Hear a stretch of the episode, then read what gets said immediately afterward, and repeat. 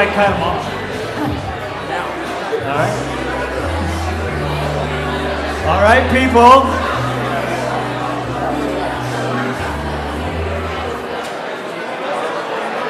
You beautiful, lovely people of God.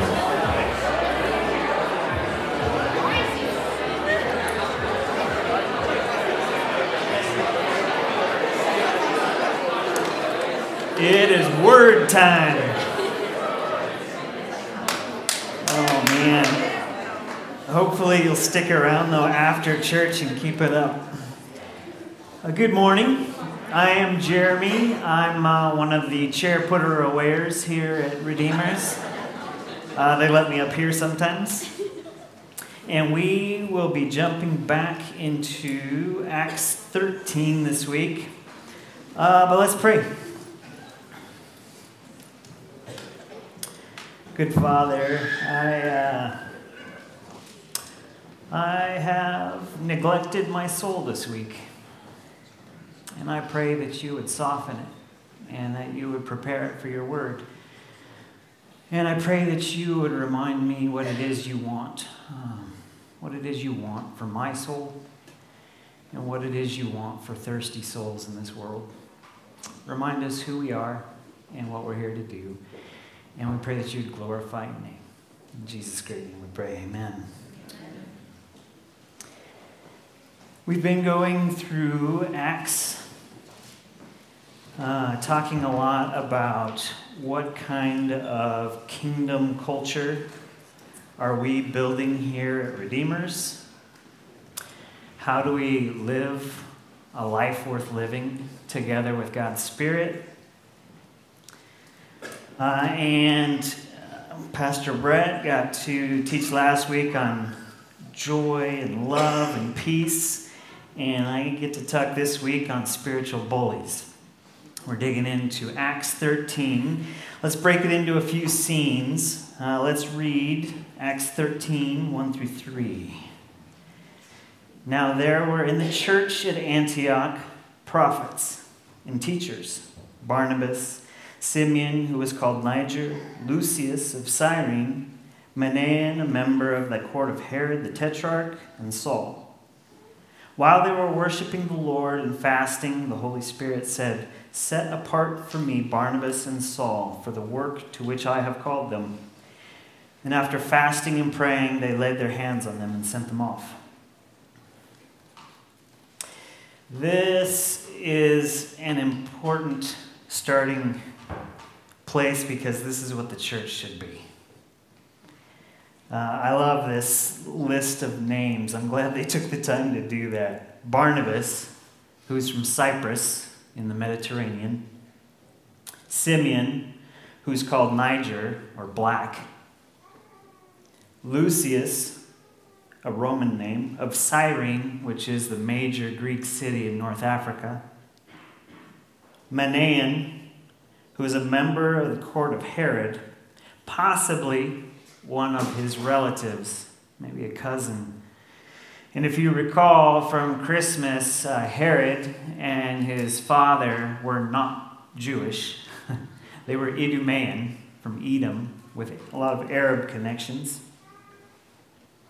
And Saul, who's from Tarsus, which is the Asian side of Turkey. So here we have Mr. Mediterranean, Mr. Black, Mr. North Africa, Mr. Middle East, and Mr. Asia. Diverse backgrounds, exercising diverse gifts. What are they doing? They're prophets and teachers, and they're anointing a pastor and an evangelist. There are no one man shows in this church. They have a culture where they make room for people to exercise their spiritual gifts. And I love that. And it's so important for us to start there because that's where Redeemers is going. And that's what makes Paul so frustrated as he starts experiencing uh, religious people in other places. And he has very little patience for them. Because in Antioch, they are a church that gives their best for what God wants most. They set apart Saul, Paul, and Barnabas, right? Two of their pillars of the church, and they give them up for the gospel. They let them go. They give their best for what God wants most, and that's lost and thirsty souls. Keep that picture in your mind as we begin their journey. So then we move on to the next scene in Cyprus, Acts 4, Acts 13, 4 through 12. So, being sent out by the Holy Spirit, they went down to Seleucia, and from there they sailed to Cyprus. When they arrived at Salamis, they proclaimed the word of God in the synagogues of the Jews, and they had John to assist them. When they'd gone through the whole island, as far as Paphos, they came upon a certain Magi, a Jewish false prophet named Bar Jesus. He was with the proconsul Sergius Paulus, a man of intelligence, who summoned Barnabas and Saul and sought to hear the word of God. But Elymas the Magi, for that's the meaning of his name, opposed them, seeking to turn the proconsul away from the faith. But Saul, who was also called Paul, filled with the Holy Spirit, looked intently at him and said, You son of the devil, you enemy of all righteousness, full of deceit and villainy, will you not stop making crooked the straight paths of the Lord? Now behold, the hand of the Lord is upon you, and you will be blind and unable to see the sun for a time. Immediately, Mist and darkness fell upon him, and he went about seeking people to lead him by the hand. Then the proconsul believed when he saw what had occurred, for he was astonished at the teaching of the Lord.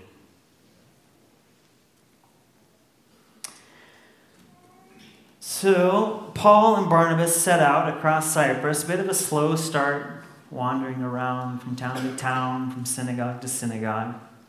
Finally, they meet uh, this influential Jew, a magi. I prefer that name. Uh, it's like the three wise men.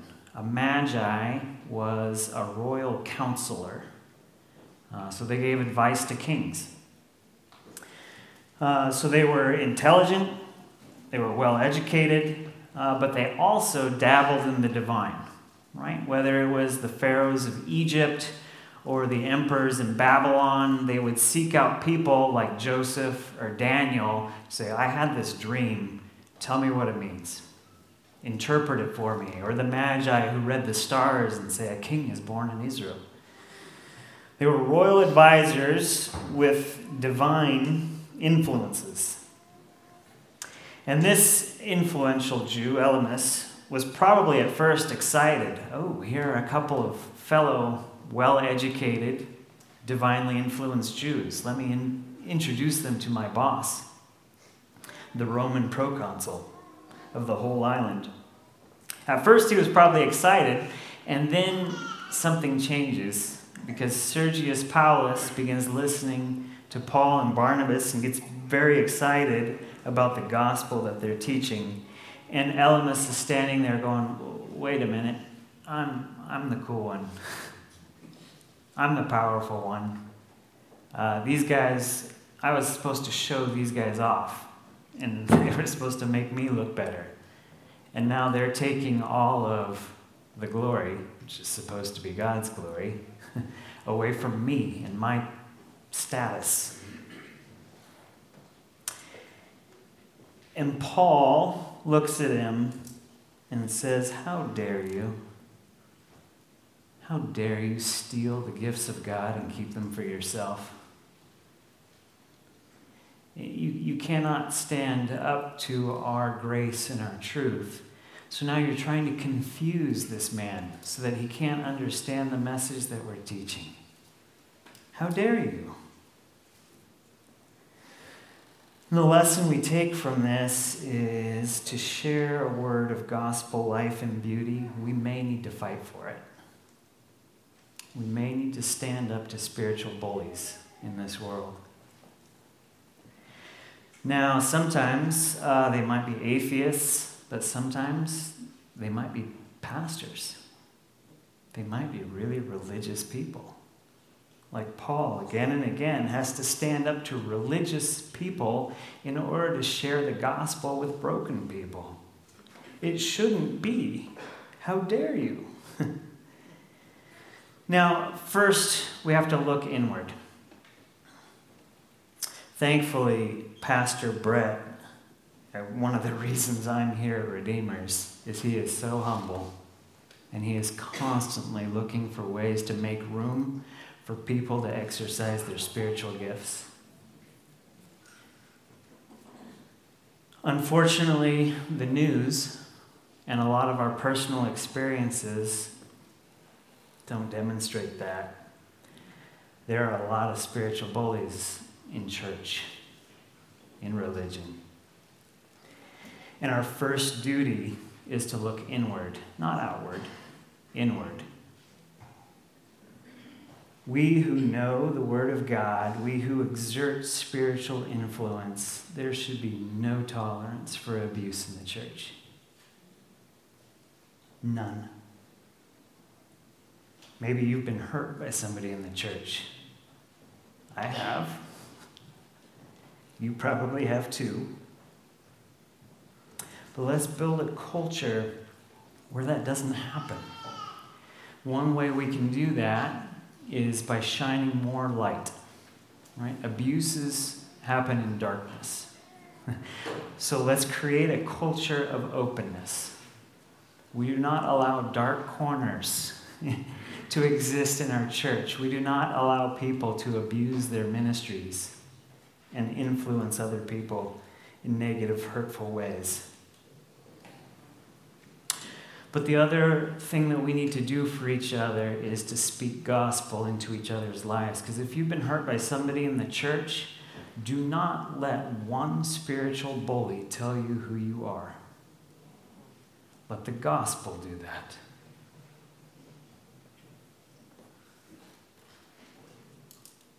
That's our first duty, is to make sure there are no bullies among us. In our culture, we must also critically examine the external, what's going on in our culture. And our culture is spiritually oppressive. It is. Uh, I will not agree with people who say that Christians are being persecuted.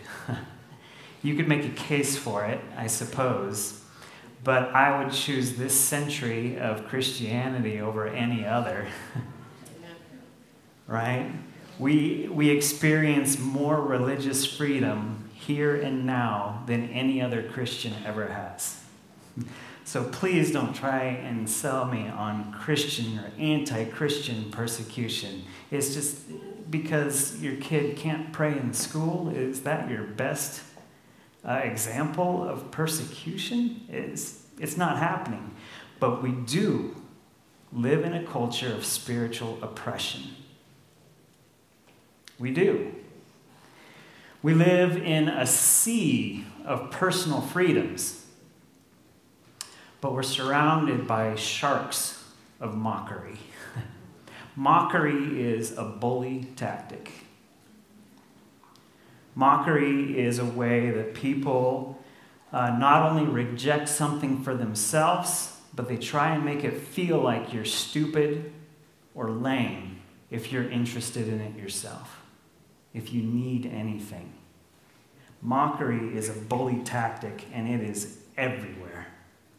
Every public statement, whether you're the President of the United States or somebody posting a five second video on YouTube, Mockery is everywhere, and they will rip apart anything that you say publicly,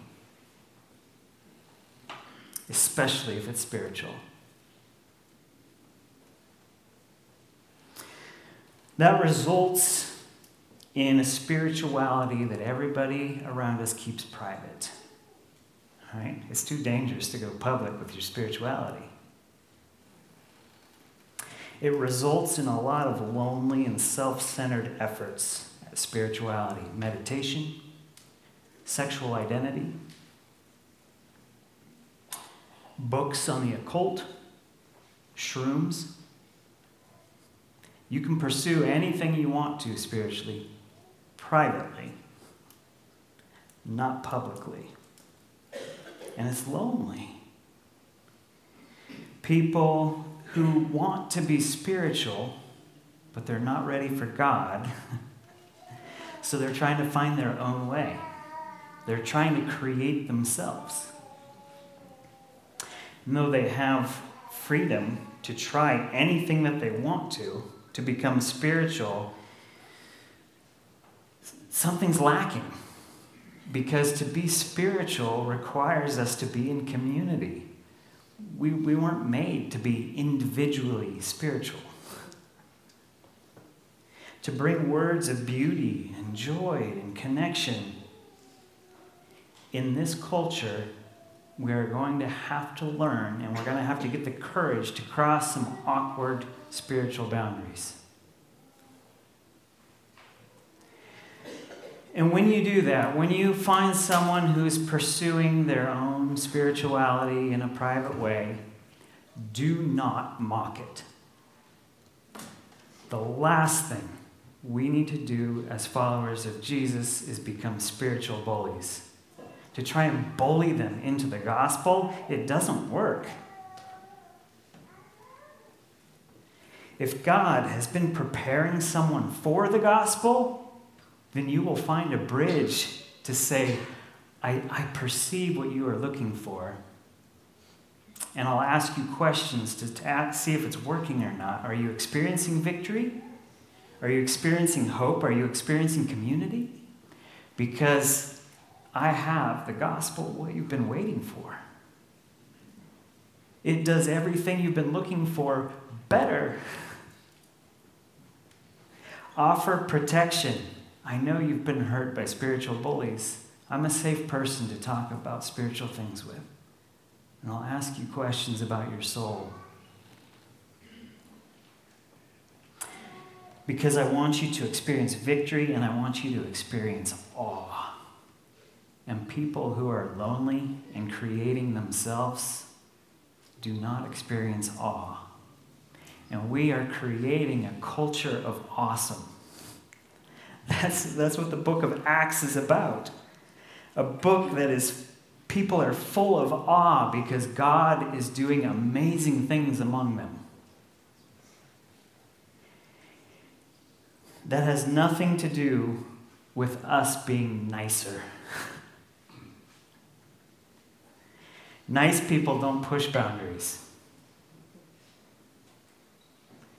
Nice people don't ask other people about their spirituality.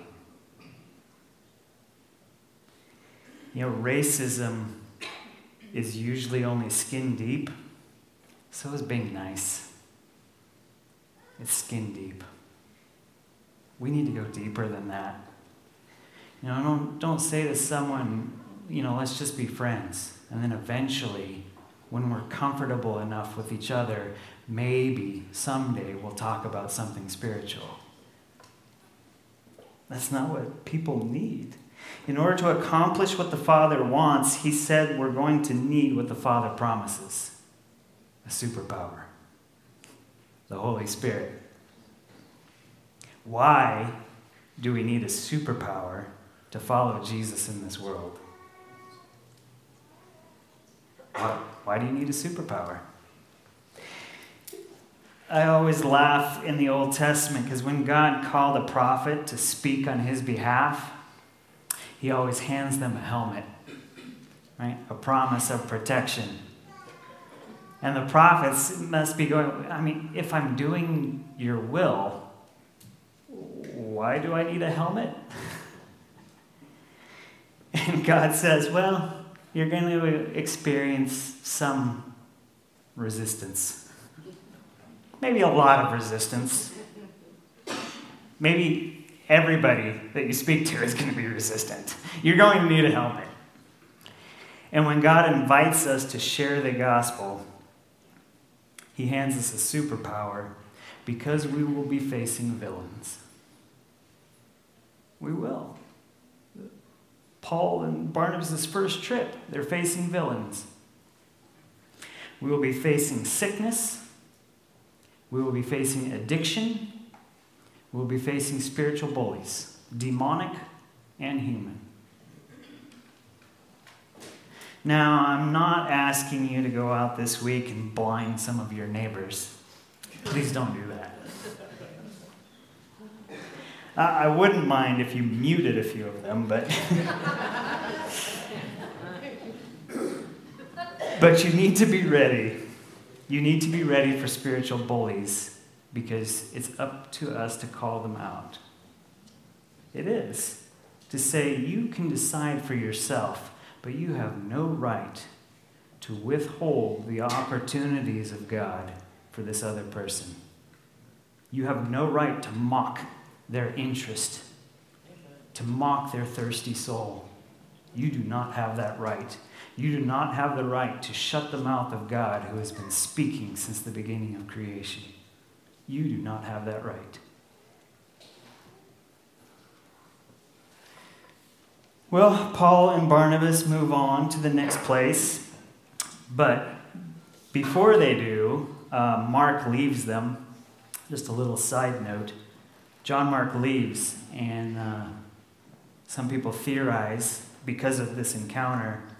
John Mark says, Wait a minute, Paul, you just cursed a Jew in order to share the gospel with a Roman. That's not okay with me, and I'm going back to Jerusalem to tell on you. it's one of the theories, and one of the reasons perhaps Paul never wants to work with Mark again later in Acts. They move on to Antioch in Pisidia. Let's read that. I'm going to skip a lot of Paul's speech and get to the results of it to stick with the story. So, Acts 13 42 through 52. As they went out, the people begged that these things might be told them the next Sabbath, as they were visiting the synagogue, sharing the gospel with uh, the Jews and the proselytes. After the meeting of the synagogue broke up, many Jews and devout converts to Judaism followed Paul and Barnabas, who, as they spoke with them, urged them to continue in the grace of God. The next Sabbath, almost the whole city gathered to hear the word of the Lord. But when the Jews saw the crowds, they were filled with jealousy and they began to contradict what was spoken by Paul, reviling him. And Paul and Barnabas spoke out boldly, saying, It was necessary that the word of God be spoken first to you, but since you thrust it aside and judge yourselves unworthy of eternal life, behold, we're turning to the Gentiles. For so the Lord has commanded us, saying, I have made you a light for the Gentiles, that you may bring salvation to the ends of the earth. And when the Gentiles heard this, they began rejoicing and glorifying the word, the word of the Lord, and as many as were appointed to eternal life believed. And the word of the Lord was spreading throughout the whole region. But the Jews incited the devout women of high standing and the leading men of the city. They stirred up persecution against Paul and Barnabas, and they drove them out of their district. But they shook off the dust from their feet against them and went on to Iconium. And the disciples were filled with joy and with the Holy Spirit. Now, in the religion, there was a pecking order. I think we have a slide for the religious pecking order. This was the religious ladder. Now, you have the Jews who were uncompromising. Right, and we talked a little bit uh, a few weeks ago about the Hellenists. The Hellenists were ethnically Jewish, but when the Jews had, were exiled from Israel hundreds of years ago, they moved to Babylon, they moved to North Africa, they moved to Cyprus, and they stayed there. So they're Jews who have not been living in Israel. They've been living in some of the major cities of the world and they've adopted a lot of the Greek culture. So they've become worldly. But they're still Jewish and they believe in Scripture and in the Word of God. Then you have the proselytes, the, the Hellenists, were culturally corrupted because they were more Greek than Jewish culturally. The proselytes had converted to Judaism, so they were not Jewish, never had been. They'd never lived in Israel, but there was something about the Word of God that drew them to convert to Judaism. So they were ethnically corrupted. They weren't real Jews, but they were trying to be. And then, last of all, are the Gentiles, the ones who are culturally, ethnically, and religiously corrupt. So, this was kind of the pecking order. This was the spiritual ladder. And I'm not going to go into Paul's speech, but in 39, he's talking about this, the religious ladder, and he says, And by him, Jesus, everyone who believes is freed from everything from which you could not be freed by the law of Moses. Now you can see why Paul might get into trouble with Jews. Because he's telling these people, these Hellenists, these proselytes, and these Gentiles in this foreign city look, you can climb the ladder, but you're not getting anywhere. I have, I have climbed the ladder. I am Jewish. I am I've studied. I've become the best of the Pharisees. I've climbed the ladder. You will not be free. You will not be saved by the law. Jews are still enslaved to sin and to the law. Forget the ladder. The ladder doesn't save. Jesus saves.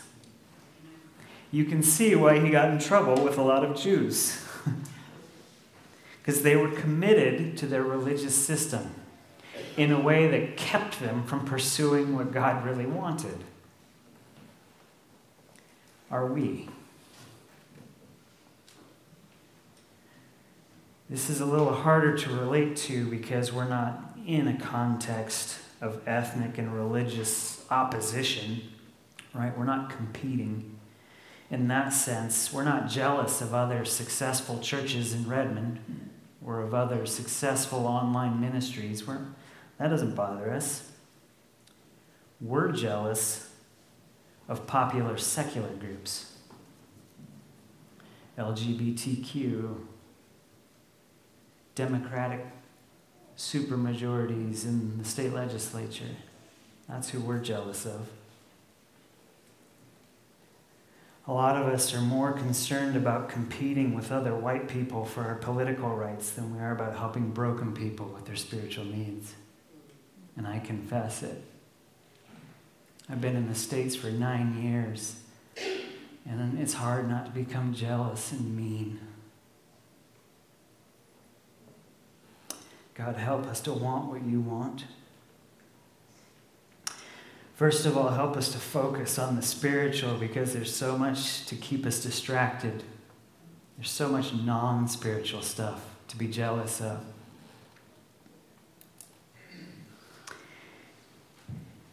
And when we do focus on the spiritual, help us not to silence ourselves.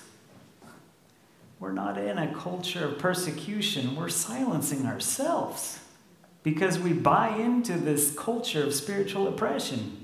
No one is keeping us from sharing the gospel except us.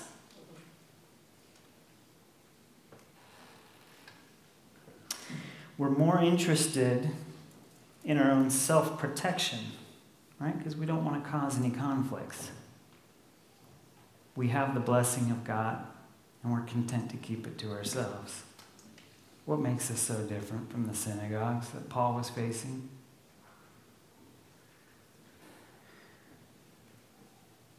We're not really willing to fight the popularity contests. And this is the lesson of Paul in this encounter, which is very similar to the first encounter, but this time Paul ignores the popularity contest. I don't, I don't care about competing with you. I care about these thirsty souls, and I'm going to focus on them. The spiritual bullies can and will remove themselves. Keep your eyes on the thirsty souls. Now, you might win, right? Like Paul with Elymas. You might use your superpower and you might win, and someone might come to faith. But in this encounter, you might lose. Paul is reviled and kicked out of town. But what happens? The disciples are filled with joy and with the Holy Spirit. it doesn't matter if you win or if you lose. The popularity contest. It doesn't matter. It doesn't matter if you're liked. It doesn't matter if you're nice. it doesn't matter if you're popular. Win or lose, are thirsty souls getting filled? Keep your eyes on that. I don't have to remind you that the world is broken, but I feel like I do need to remind you that the world is spiritual. The world is thirsty. They are. They're thirsty and they're never content. When you look at the world, do you see dangerous and broken people or do you see thirsty souls? And I feel the need to remind you who we are. I pray that you would allow me that. Because we're not telling stories from Acts just to entertain you to idiocy. We're telling you stories from Acts to remind us who we are becoming. We are a church becoming like Jesus and doing the things that he does. Now, I'll be honest, I hate it when Pastor Brett or Michael or somebody says that. I went and uh, made a list from the book of Luke of all the things that Jesus does, and I'm like, I, I don't do any of these things. I don't do the things Jesus does. I don't. And I was hugely discouraged because every day Jesus is reaching across boundaries to offer the gospel to broken people. He is using his superpower to heal people and give them victory. He is. He shows us what a life worth living looks like a life that revolves around God's heart and not about what our culture tells us to do and to pursue. He offers us his spiritual authority, and he promises to share his superpower in order to do it. Whether we win, stand up to the spiritual bully and free a spiritual captive, or whether we lose, whether we are reviled and trampled by our neighbors, but a thirsty soul comes to realize that God is still fighting for them In Christ, we will care for one another's souls here at Redeemers. And we will care for thirsty souls in the world. That is who we are.